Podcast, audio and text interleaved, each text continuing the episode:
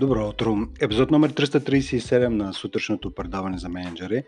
Аз съм Поем Петров и темата за тази сутрин е епидемия на демотивация.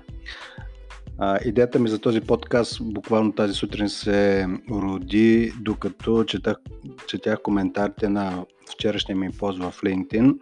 А вчера всъщност публикувах една от страниците на книгата Студент душ за менеджери с един цитат, който гласи, че никога не може да мотивирате, ако той сам не се мотивира.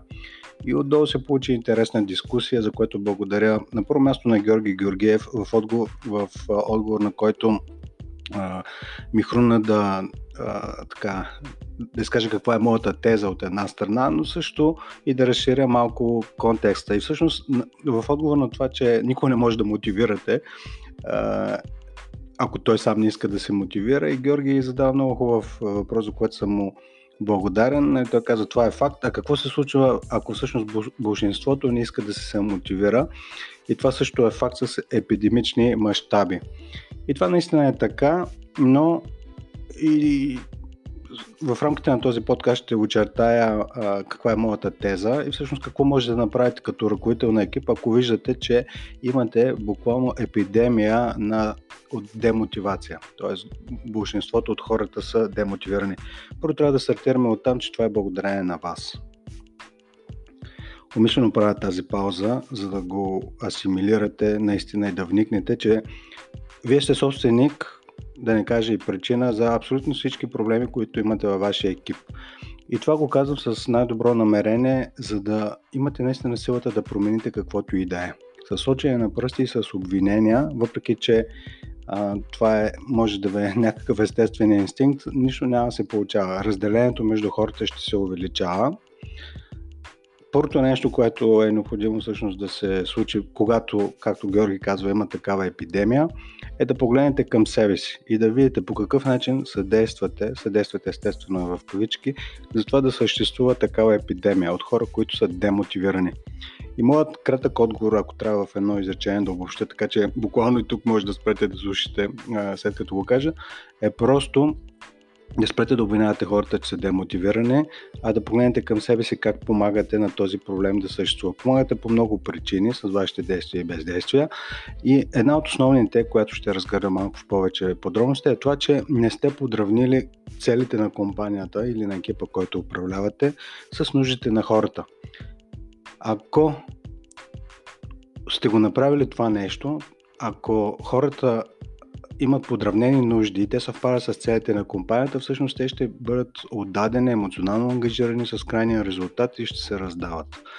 Тогава, когато обаче не са ангажирани, това може да е по много причини. Забележете, че хората са ангажирани на работното си място поради различни причини. И заради това вие не може да ги ангажирате, ако те сами не се ангажират. Това, което може да направите обаче е да проведете откровен разговор за това, защо няма подравняване или защо липсва мотивация. Това може да е нещо моментно, нещо може да се случва извън работното място, т.е. демотивацията или липсата на ангажираност просто да е ехо от нещо, което се случва в личния живот на човека, вие не знаете и няма смисъл да предполагате. Като виждате, че човек е малко по-вял, неприсъствен, това не означава, че не си обича работата и не иска да работи, просто може да се случва нещо отвън.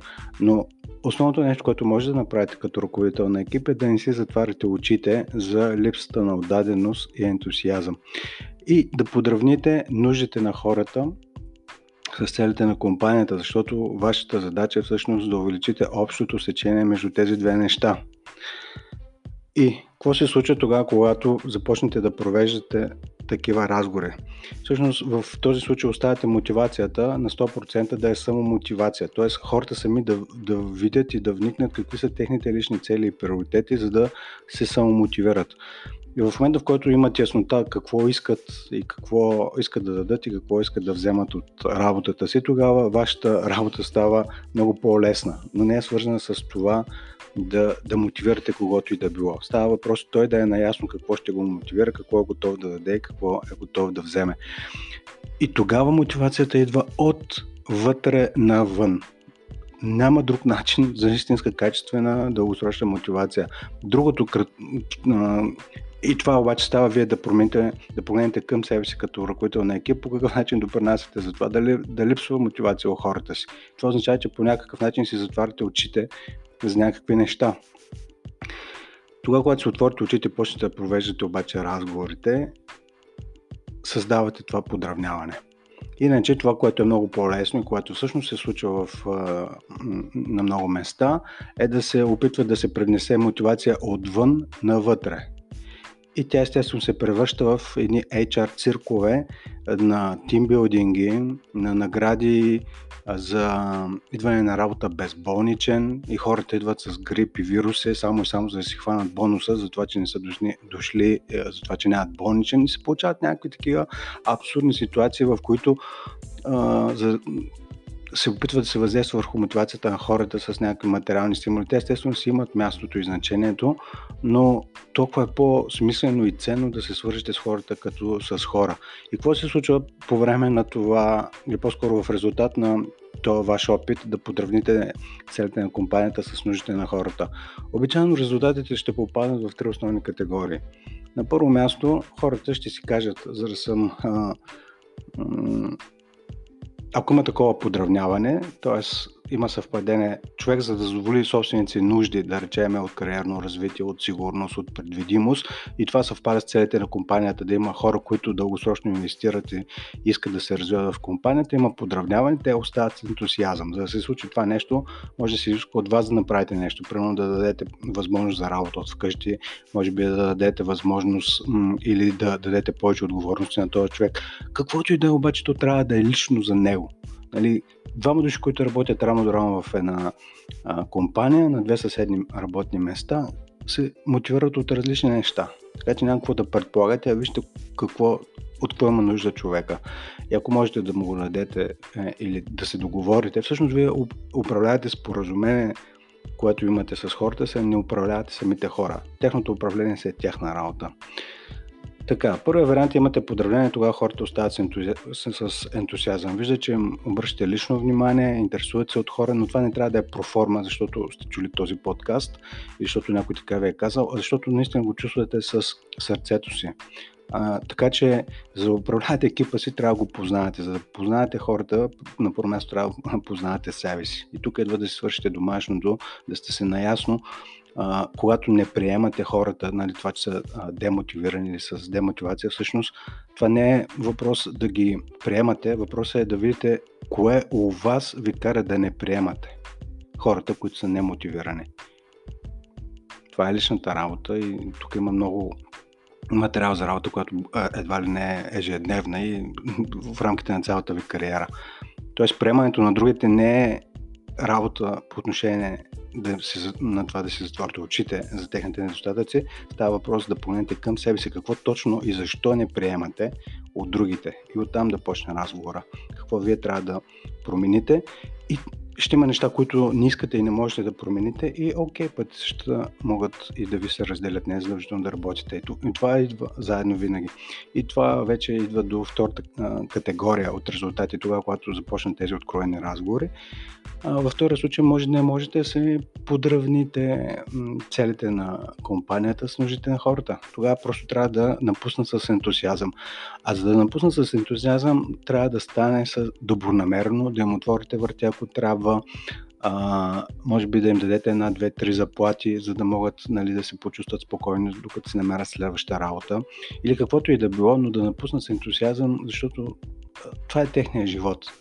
Третия вариант в който нямате подравняване, обаче хората остават и хейтят, е тотално неприемлив. Остават и хейтят.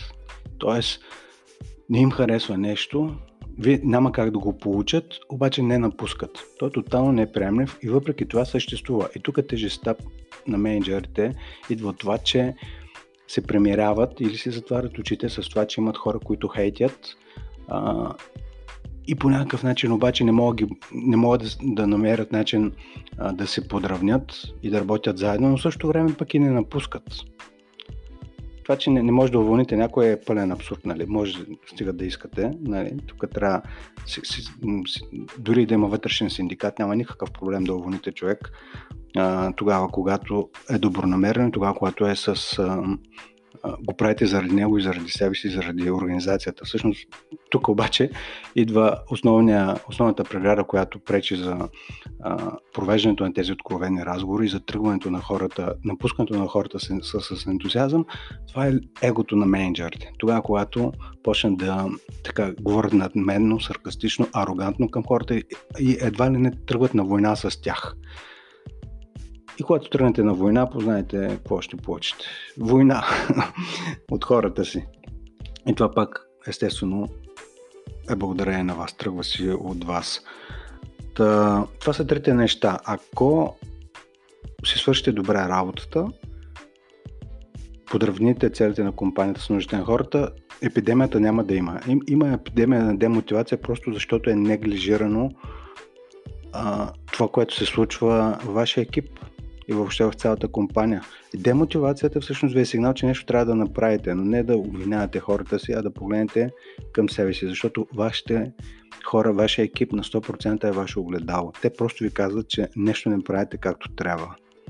И доста често това, което не правите е просто да не провеждате откровени разговори с хората си, да говорите, а обратното е правите проформа, HR цирковете, за които казах от начало, на които са изключително изобретателни и водят до едно нищо, до повече сарказъм и до повече арогантност. Така че въпросът, с който ще ви поканя да се замислите по какъв, какъв е вашия начин да преодолеете епидемията на демотивация, ако, съществ... ако виждате, че съществува такава епидемия, но не сочейки с пръсти към другите, а към вас. И да си отговорите на въпроса по какъв начин аз съдействам да имам такава епидемия. Може да е трудно, може да не ви се появи отговора веднага, но стойте с този въпрос няколко дни. Без да измислите и да търсите отговора, да видите отговора, който ще се появи и ще дойде при вас.